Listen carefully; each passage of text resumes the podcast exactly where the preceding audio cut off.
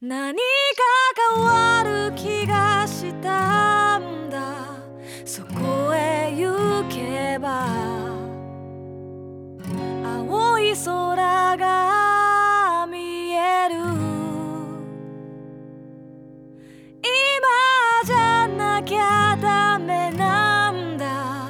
僕は行くよ手のひら握りしめて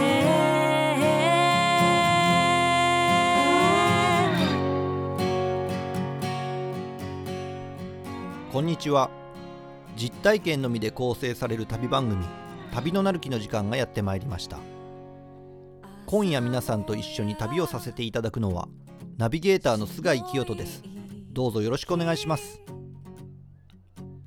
この番組では旅という非日常が日常に及ぼす影響について考え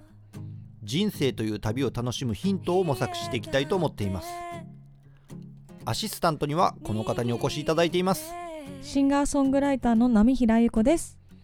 今日も楽しくこの2人でお届けしていきますので最後までよろしくお願いしますよろしくお願いします。小さなプライドいつの間にか風にさらされて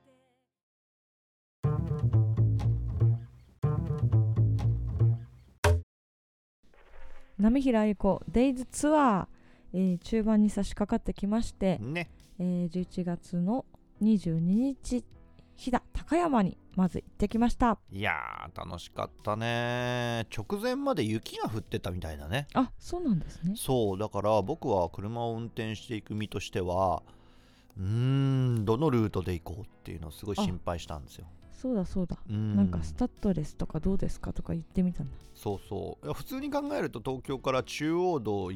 経由して、だ。はでい。松本とかを通ってその後山間部を通って飛騨に行くっていうのが一番早いんですようんなんですけどその山間部通れるのみたいな、うんうんうん。で多分大丈夫だと思うんですけどねみたいな会話はあったんですよで僕たちが実際飛騨に行った当日は天気めちゃくちゃ良かったんですんごい良かったすです。んごい良かったよね岐う阜っん、て大きいから、うんだからあの岐阜に入ったよっていう時もめっちゃポカポカでしたね。ねうん。そうそうそうだからうん松本とかそっちを一応経由するのやめてうんこう一宮から東海北陸自動車道っていうんですか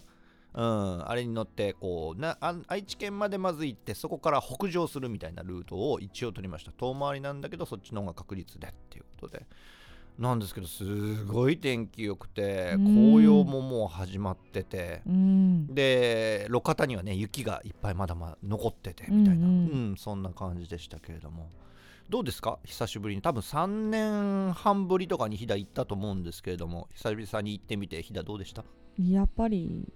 景観が美しいのと、うんあとその岐阜に入った時は暖かかったんですけど飛騨高山にこう近づいていくにつれて風が変わっていくんですよね、空気の冷たさうんはいが変わってきてあやっぱ寒いわね みたいな感じでそうね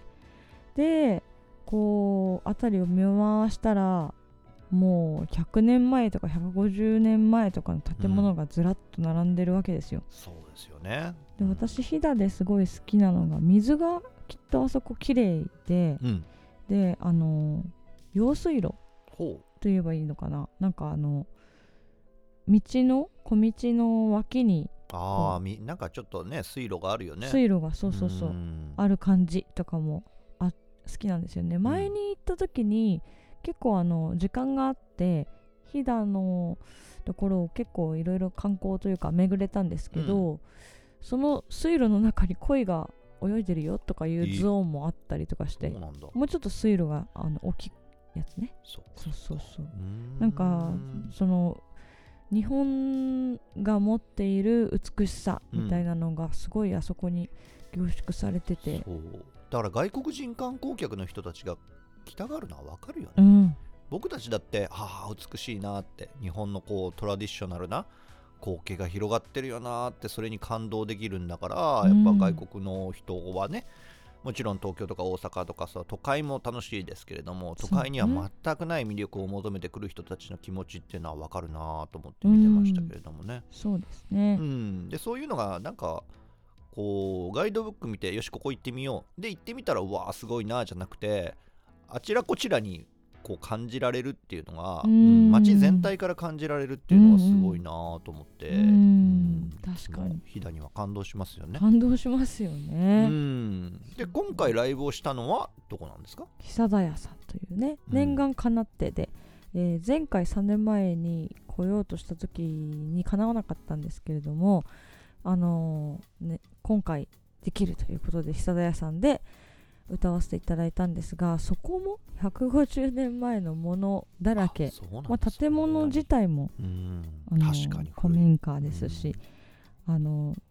ドアといえばいいのか入り口か、はい入り口がちっちゃいんですよね。なんかねすごいちっちゃい入り口なんですよあれ独特ですよね、うん、僕2回今回頭強打しましたけどね強打してましたよねなんで1回やったのにもう1回同じ強さ で当たるんだろうって 好きなのかなとか思っちゃうくらいの勢いのゴッっていゴッうなりましたよ ねどえらい音鳴ってましたけどねで今回あのギターのね池田拓磨くんと一緒に行ったんですけども拓磨くんが「大丈夫ですか?大丈夫」 2回目ですよね大丈夫大丈2回目なんだと思いながら聞いてましたけど、うん大いや大丈夫な音じゃなかったんで夫ね、一番硬いとこに当たったうから、んうん、大丈夫もうちょっと割れてるんじゃないかなと思いますけどそうそのまあ小さいあの入り口を、はい、かがんで入って、うんパッとこう久田屋さんの中見回したらもういろりがバーンってあってそうあれいいよでね天井が高くて、うんでもう全部木造なんですけどももうなんだろうな置いてあるものとかも全部歴史的なものなんですよね。うんこれとかすごいですねとか言って話しかけるって聞くとあそれ150年前のみたいなのが当たり前にあるみたいお手を触れぬようにお願いしますっていう注意書きがそこここにあるだからなんかそうね日本のなんだろうなすごい歴史的な美術館の中で歌ってるようなうん感じですねそうですねうん久田屋さんすごく空気も良くてで飲食店として普段経営されてるんですよねそうですねで今回我々も、えーお料理いただきまして、はいあれなんていう名前でしたえっ、とホーバー味噌そう、うんほうば味噌っていうねほうばってあれ葉っぱのことをほうばっていうのかなそそうですねれの上で飛騨牛をうんちょっと味噌焼きにするっていう、うんまあ、あの郷土料理があるんですけどそれ食べてみますかっておっしゃってあぜひぜひっつってでちょうど拓磨君いなかったんですねそのタイミングねおまあねでうんも帰ってきて食べてたけどねそうそうそうそうでまあ拓磨に残す分量をこうすごく考えながらそんなに考えてたんですかうんそうなんだもうちょっとぐらい食べてもいいだろうとか思いながらあそうですかそうそうそうすごい美味しかったよねほうば味噌ってそうすっごい美味しかったうん朴葉自体のなんか香りがつくんですよねそうでね味噌も濃すぎず優しいお味でであとねなんかね緑のねちょっと薬味みたいのがあ入って入ってたそううんそれも美味しかったんそれも相まって超美味しかったんだうよなんめちゃくちゃ美味しかったですねそうだから久田屋さんはね今回我々ライブをさせていただいいただいたんですけれども、まあ普段はね飲食店としても経営しておられるのでうん観光に行かれた方はねその久田屋さんで美味しい郷土料理を楽しむっていうこともできますのでねそうですうねんあの地域行ってほしいですね、うんすごい街並みが素晴らしいエリアですよあの辺いもねつもはねひだ久田屋さんはあのお昼だけなんですよねあそうなんだねそうそうんお昼3時までなんでチェックしていっていただきたいんですけれどうも、んあの江戸時代末期に建てられたみたいですよそうなのそこのあそうそうそうそのもう建物自体がへえあそうそうそうそう侍の時代まだそうだからその美術品とかもそういう古いものが置いてあってっていあそうなんだへえうなんかホームページ見るとねどこか懐かしさが感じられるとか書いてあるんですけど懐かしさを通り越してるような懐かしい懐かしい かな懐かいしいというかもうなんかちょっと感動ですよねこういう世界があるんだってそうだねそうでうんあとねあの久田屋さんでお手洗いに行った人しか見れないゾーンがあってほいそこにはなんかね雪を避ける傘かなうんあの普通にこう私たちが今も使うような傘プラスその帽子の傘はいはいはい大きなあのあるよねあの帽子みたいなお地蔵様にかぶせてあああげそるうやつでしょそうそうそうそでかぶせてあげたおじいちゃんが肩の周りに藁みたいなう、うん、やつっつ、コートっぽいやつうんうんうん、を、まあ羽織ってるじゃない、うん、はいはいはいあのセットが置いてあったよねあのセットがずらっと置いてあったりとかかっこいいうーんもう全部その時代のものなんだなっていうのが綺麗に残されてるんですよね古さがなくなんだろうもちろんふ古いものなんだけうど、んなんて言えばいいの綺麗そうな状態で、ねすごく綺麗な態状態であの見せ見せてもらえるので、うん、まあ、飛騨高山はそこを大事にしてるというかそこを見せる確かに、街っていう感じがするので至る所でそういうものが見れるうん、とても本当に日本の宝の街だなっていうふうにそうですね行くたびに思いますうーね。んねライブもでも楽しかったですねとっても楽しかったかですね。一応今回はその飛騨高山に合うような感じっていうのをイメージしてセットリスなるトそう組んだんであのニューアルバム「Days」ももちろん持っていっていてで「Days」の中からももうお届けしたんですけれども今までの曲「うん白明光線」からとかあとは「シーン瞳に映す色」からとか織り交ぜながらあそうか3年間行ってないから、うんあのプレーンとかそうなんですよ。白明光線も飛騨にはお届けできてないんですよねうんとねプレーンはお届けできあてるんだけどプレーンツアーはギリできてるのかそうそうそうか一番そうコかロナが大変な時に行あーかせてもらったんだけど白明光線がねちょっと抜けちゃってたのでなんかそこを2つ白明光線とうんデイズを合わせてでプラスちょっと、まあ、久田屋さんに合うような感じでと思ってうん組んだセットリストだったのですごいねいい時間でしたねね素敵でしたねそしてアンコールではそうアンコールではその久田屋さんの久田さんうん今回大変お世話になりました久田さんが出演してくれましてそうなんベーシストなんですよそうであのアルバム「Days」の中から「何にも言わない」という曲を一緒に急遽演奏していただきましたうんあれもまたいい瞬間でしたそうでねすねうんうん今回ギタリストの池田拓磨くんと一緒に、あのー遠征だったんですけれども、そう拓磨くんと久田さんと私とで「何にも言わない」あれは良かったな、うんそうだね、うんでそこまで盛り上がりきってから打ち上げ うん、打ち上げもちゃんとしっかり来ましたねそうもういつも行く場所がありますね、そう三社さんといううん、お世話になっている応援してくれているお店があるんですけどもそうそうそう波平さんのクラウドファンディングもご支援いただいて本当にお世話にねなえってるん本です当けれども、にありがたいですその久あの三社さんで、はい念願だっつって3年だから三社さんに行くのも3年半ぶうりんとかなんで、やったーって言ってで再会だーって言ったんだけどいい感じにやっぱ酔っ払ってましたね マスター ね あれがまたいいんだよなまあそうですねでま、た飛騨高山に来てくださいって言ってくれて、うん、そうですねね、また行きたいなと誓った夜でしたねそうですね、うん楽しかった楽しかったうん飛騨高山久田屋さんでお世話になった皆さんありがとうございましたありがとうございました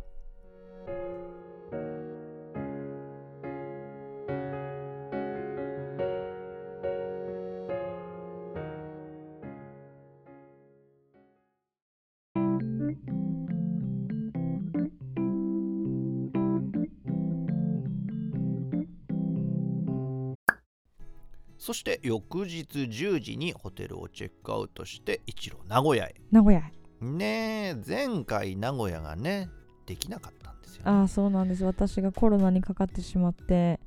あのー延期になってしまったんですけどもその公演は1月12日金曜日に振り替えにはいレコ発ライブは来年の1月の12日にやりますはいで今回の11月の23日の名古屋公演うんこれはもともと決まってたんですね振り替えでも何でもなそうくなんでてすよそうそうそうコンセプチュアルなライブをしようということで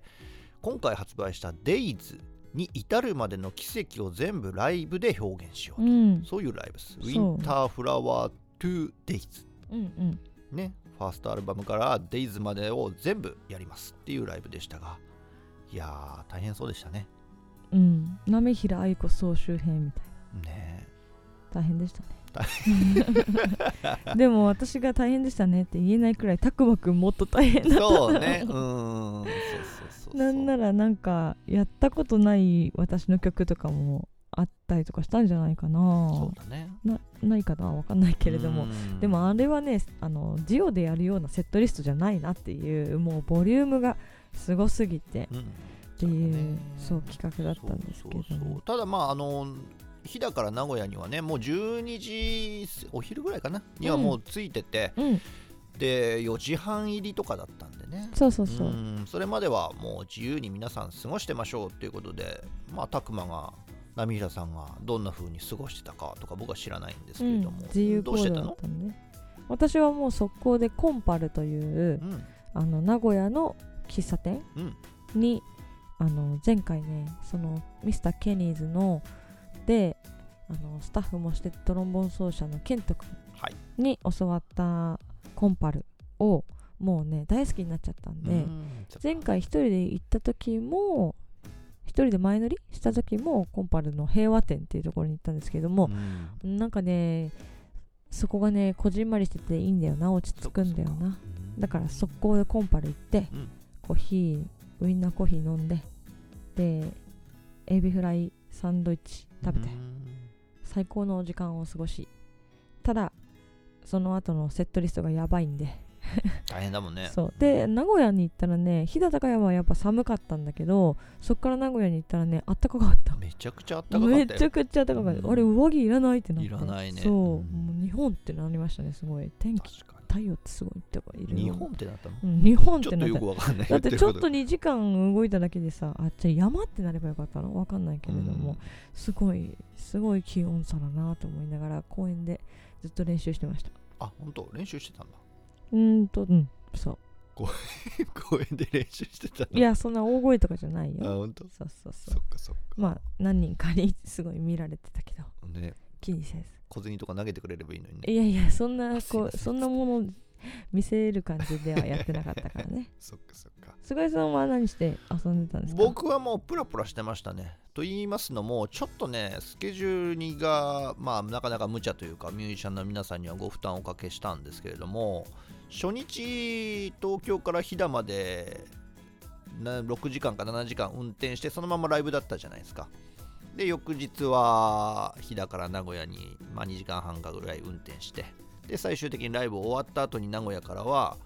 まあ、3時間ぐらい、3時間半ぐらいですかね。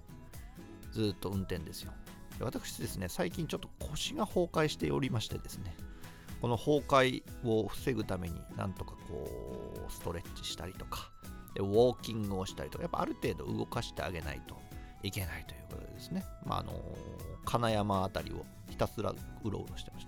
た。おずーっと歩くっていう、1万歩ぐらいずーっと歩くって、1時間半ぐらいずーっと歩いてましたね。おーそうですかそうその後喫茶店に行ってコーヒー飲みながらなんかちょっと SNS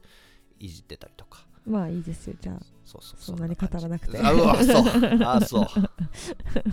喫茶店はどこに行ったんですかえーっとね別にあ名古屋らしい感じでそもんな感いじね熱そなる金山の じ中ゃにああるブリティッシュパブでなコるほどーヒーを飲んうで なまるしたほどね、はいまあいいんじゃないです か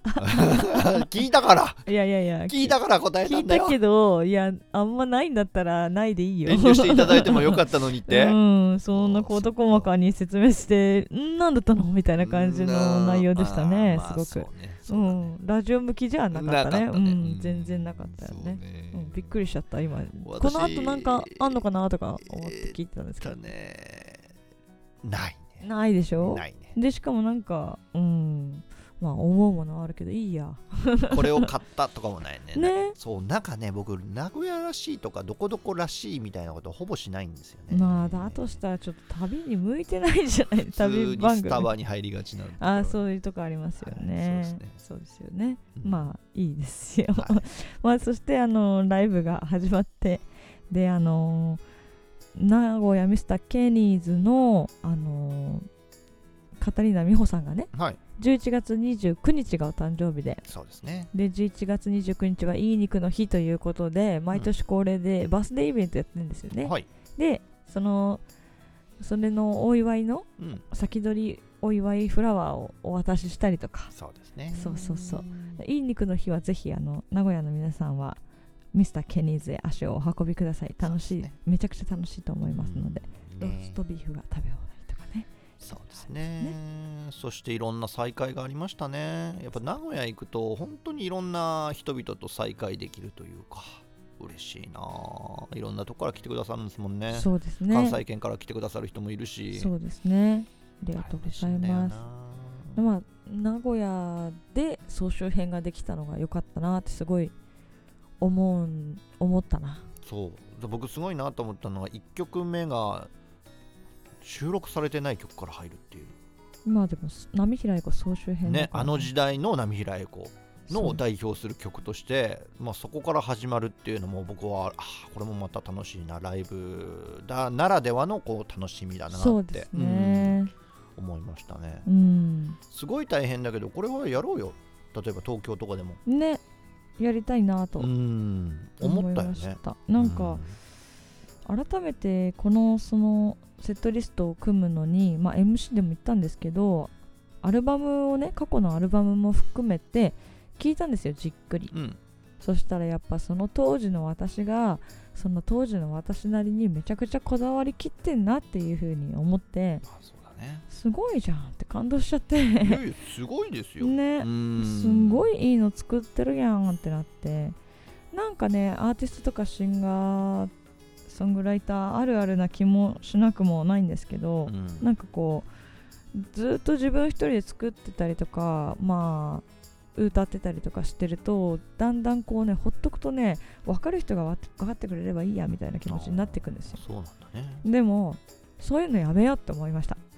ちゃんと売ろうちゃんと買ってくださいって言おうおーおーおーそうだね CD いいもの作ってるんで皆さん聞いてください そうで聞いてください買っ言てうくのださいそうそうライブに来てくださいってライブに来てくださいうんそれをね堂々と言うっていうのが正しいよねそうなんだけどやっぱねこうねなるんだよ作ってそうなんるだ作ってる人あるあるだと思うよへーやっぱなんかその宣伝とかはやっぱりなんかあまり来て来て言うのも なんかみたいな来たかったら来てくださいとかの方がかっこいいのかなとかかっこつけてたんですけどいやそういうのやめようそういうのはもうちょっと中,、中学生っぽいって思って中学生に失礼なんですけどと はあうん、あのちゃんとあの来てほしい買ってほしいっていうのをね声を大にして言わなきゃいけないっていうのをうん思いました、そうだからやっぱりねしいいものを作ってる人はそれを言わなきゃダメだと思うそううんそう思うよ言いにくいとかじゃないのよ言わないと、本人は私だけなんだからもっと歌って届けていこうというふうに心に誓あーったライブでしたねあのさうん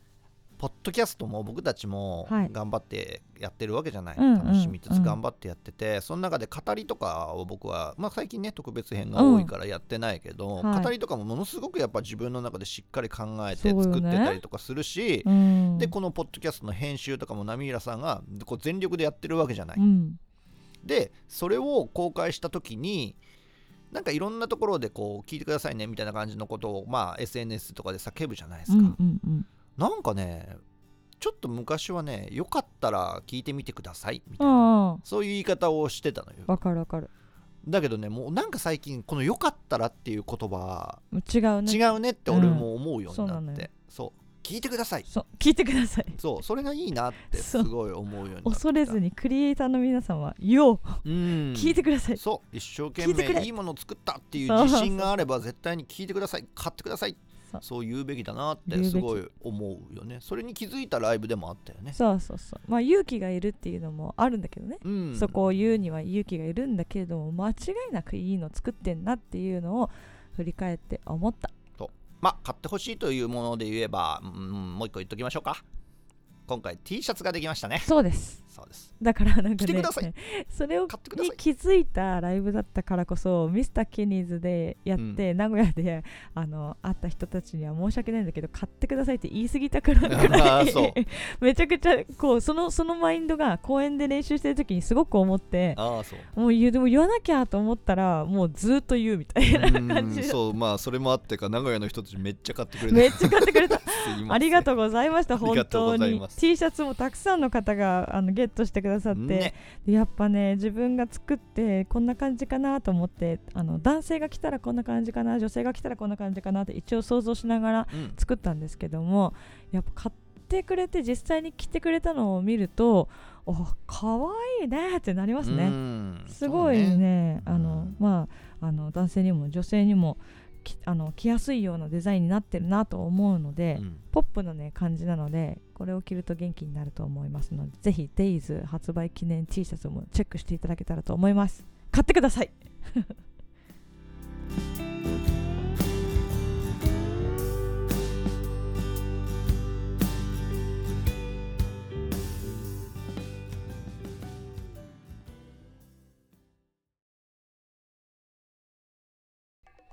そうしてこう自分の作ったいいものを押していこう政治になった波平さん、進化しましたね素晴らし精神がいねあじゃあ僕も言っとこうかなあどうぞ釣り YouTube 貯めたね釣り釣りランタン、うんチャンネル登録高評価コメント等々してねおーよろしくお願いし言っます言っちゃったよ い言やっちゃってやっぱね勇気いんでねちょっとねあそう、まあ、僕は全くいらないけどじゃあなんで勇気いや言っちゃったこのよ流れで一応言ってみただけで、そうね全然そうね勇気はいらないんですけれどもなんか徐々にチャンネル登録者数も増ねええてきて、うん立ち上げてまだ23週間そっかですけど今140人ぐらいになったのかなすごいすごいそうすごいすごいかは分かんないけどでもまあとりあえず半年で1000人を目指すぞっつって頑張ってるんで、うんうんあのなんとかあーその目標をクリアさせてくださいよろしくお願いしますうんよろしくお願いしますこの後も続くんですよねデイズツアーは月曜日ですねはい平日27日そう月曜日ですね11月27日月曜日恵比寿ブルーノートプレイスで池田拓磨くんとジュオでお届けしますえーっとこの日はあこの日はというかこのブルーノートプレイスっていうのはお食事がねうんとても美味しい、はいそしてラグジュアリーな恵比そうです寿、ね恵比寿ですようん、なんかこう連絡通路みたいなのあるじゃない恵比寿のガーデンプレイスに向かってずーっと進んでいく連絡通路を出てもう出てすぐ目の前ガーデンプレイスに入ってすぐ目の前にあるビルです、うんうん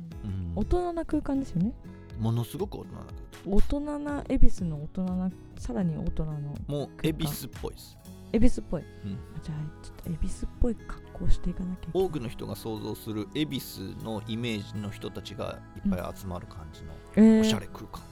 マジか僕は僕いやちゃんとしてくださいなんかでもやりすぎてタキシードとかでやめてねあ間違っちゃったじゃなくてね持ってないかいやちょっとおおしゃれして出かけるような場所ですのでぜひそちらチェックしていただいてそして11月30日木曜日が、えー六本木アークヒルズカフェでミュージックさんとのツーマンイベントあー久しぶりだねこちらも、えー池田拓磨くんとジオで私は出演いたしますそうここもお食事も楽しめる場所ですねそうっすね11月は忙しいねそうでもそのまあがっつりとしたライブうんっていうのは11月30が一応今年最後そっかそっかとなっておりますので木曜日で平日なんですけれども、うあの金曜日の活力になるようなライブをしますので、うん皆さん来てくださいよろしくお願いしますよろしくお願いします来てください来てください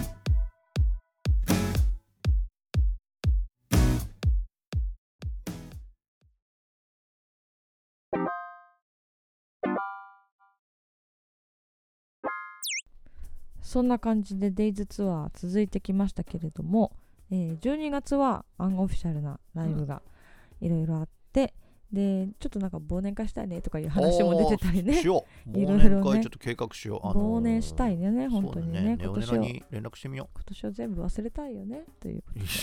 いやそそんなことない忘年忘年会したいなっていうのとあと私あの SNS ちょっとがっつり頑張っていろいろ発信していこうと思ってますので、うんそちらもチェックしていただけたらと思っておりますそして来年2024年うわ2024年だって来ると思ってなかったよ、くるくるいくるよ2024年最初のライブはどこですか えー 名古屋です名名古屋に帰ってくるよ1月12日金曜日にデイズリリースライブリベンジマッチです、えー田中裕二さんとたくまくんと一緒にお届けします皆さん集まってくださいぜひ来て名古屋来てください来てくださ東京からも大阪からも名古屋に来てくださいい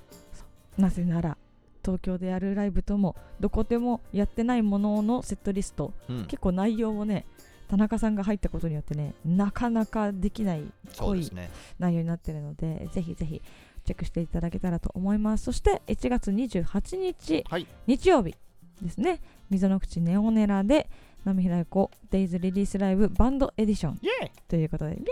あのドラムで神林翔太くんが入ってくれたり、そうですねえーベースで矢島さんが入ってくれたりとかあのーキーボードであ宮脇翔平くんが入ってくれたり、そしてギターは池田拓磨くんとこう豪華な編成となっておりますこの日はなんと配信も久しぶりにああそっかそっかありますので、うん遠方の方はぜひ配信でチェックしていただいて来てもいいんですよはいはい、あのぜひチェックしていただけたらと思います。この日はあの昼夜あのなんて言えそばういいの、ね入れ替え制です入ねれ替え制で2公演あるので、あの両方来てもいいんですよ両方来てもいいんですよ。ちょっとね宣伝マンになりすぎて逆にうざいね。うん宣伝の仕方もあのちょっとあの覚えたてすぎてちょっとなんか。うそうねうん、繰り返うんこれ嫌われちゃうやつだねそう。あのいい塩梅でできるように頑張りままあよかったら来てくだす。さあれあれいよかったらねあーねよかったらよかったら。じゃない。来てください。まあ楽しいね楽しいですかやっぱねいろんなところにライブしに行くああ、そういうこと。うん旅をしながら音楽を届けるっていうのはやっぱり素敵だなそうですねうんまだまだ行きたいところたくさんあるのでそう大阪も行きたいね大阪行けてないのよね行きたいのよねあ高松高松行けてないのよ高ね松行きたいねいや行こう来年はこっか高松計画しよもうちょっと私一人でもいいから行ってこようかなうあそう 置いてそう置いてかれました ねああの沖縄に続き急に置いてかれ置たいましたね急に置いてかれたなるほどなるほどえだってだってそういう意味で言ったんじゃないのかなおーわかんないですけどねでもでも行ったことなくていっ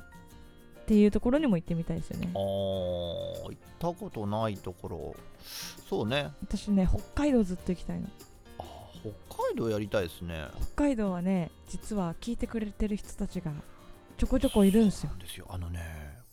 クラウドファンディングの時のそう CD の郵送作業とかこちらしそうなきゃいけないじゃないですか北海道が目立つんですよね北海道あれってなって行ったことない行ったことないのにあれ嘘これあはでもね、うん前から実はあってそうなのそうあのシーン瞳に映し映ってた嘘でしょ、シーン瞳に映す色といううん、アルバムがはい2016年に発売されましたが、そあの CD もなぜか北海道で売れてうるんですよ。そうだからねミュージックラバーが北海道多いんじゃないかなっていううんで波平愛子を見つけてくれてる人がいるっていうのがちょっとね励みになりましてクラファンの時も励みになったんですけども、ちょっとうん北海道行きたいなーっていうふうにずーっと思っている確かに行きたいですよ行きたいですあとは青森青森そうだから私ね北に行ったことないねあんまりまあそうだね人生でも北海道はね札幌ちょこっと行っただけで旅行旅行じゃないや ごめんなさいごめんなさいあのコーラスのツアーで 行かせてもらったやつで、でもちょこっとは札幌行ってあのお刺身とジンギスカンとラーメン全部食べたんですけどうんそうだでもね北で歌ったことがあんまりないかなるら自ほど分の曲をね、うんで青森に関しては旅行でも行ったことがなくてずっと私が興味がある土地なんですよなるほどすごくね自然にも興味があるんですけどなんかこう街とかすごいね青森興味あるんだよねいいとこですよそ僕はう行ったことありますからなんかああそうそこそこそこ僕自転車旅で何回か青森行ったことあるんですけど自転車旅か東京から青森まで3日で走ってみようっていううー企画やってんで青森の病院にう運ばーんれったんて言でっすちゃっよたうんそうですよね病院に運ばれてる よね運ばれた、ううんん3日っていう計画がもうおかしいもんね、 280270250キロって走ってって変だな青森にたどり着いたら病院に運ばれましたね変だなうあんそのエピソーそドうそうだから青森あんま楽しんでなくて うん そう行きたいんだよね普通にね普通に行きたいよねそうニュートラルな感じでちゃんとあのしっかり青森を楽しみたいよねこれだからしっかりとお願いしとこうよはいはい波平愛子はうん北海道と青森でライブをしてみたいです、はい関係者の方、はい呼んでください読んでくださいよろしくお願いしよまろすしくお願いします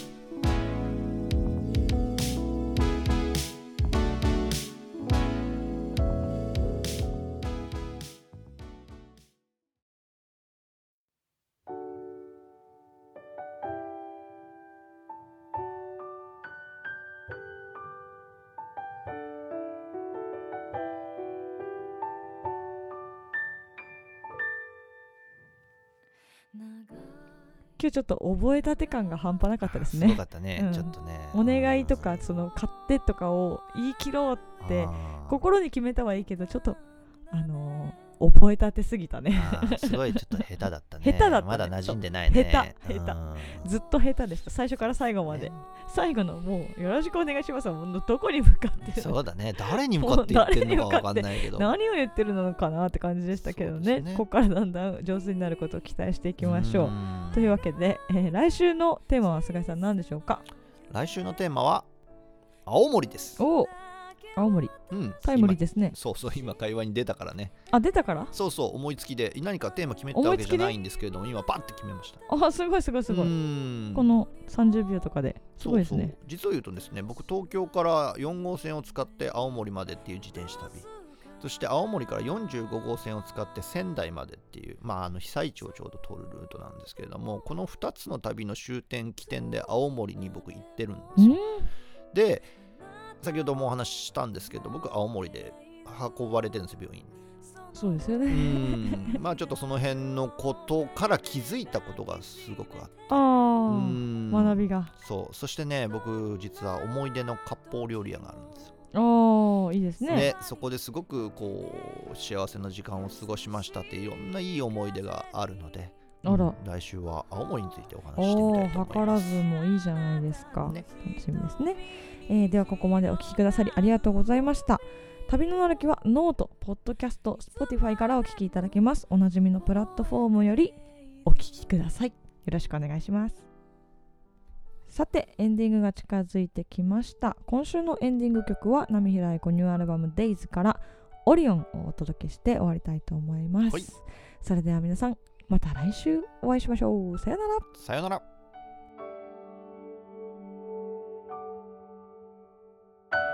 澄んだ真っ黒い夜に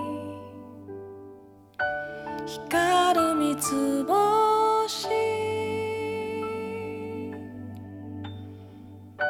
あなたを呼んだら返事が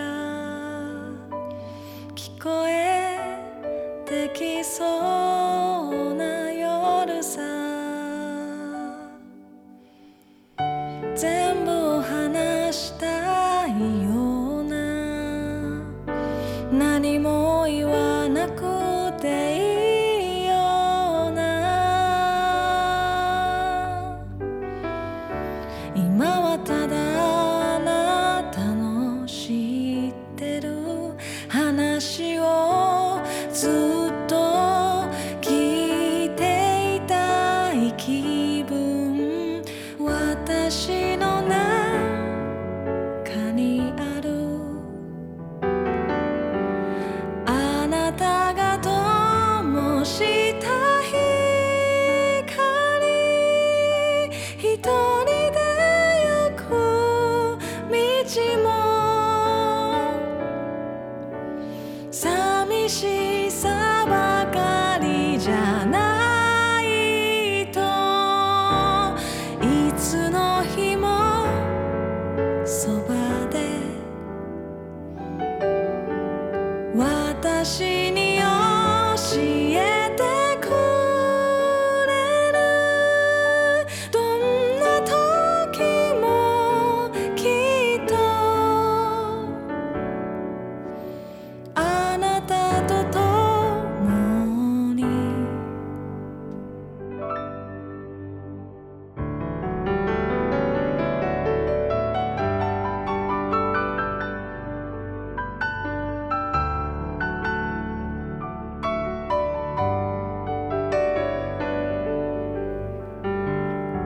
音もなんもないところ耳をすませば一番聞きたい声で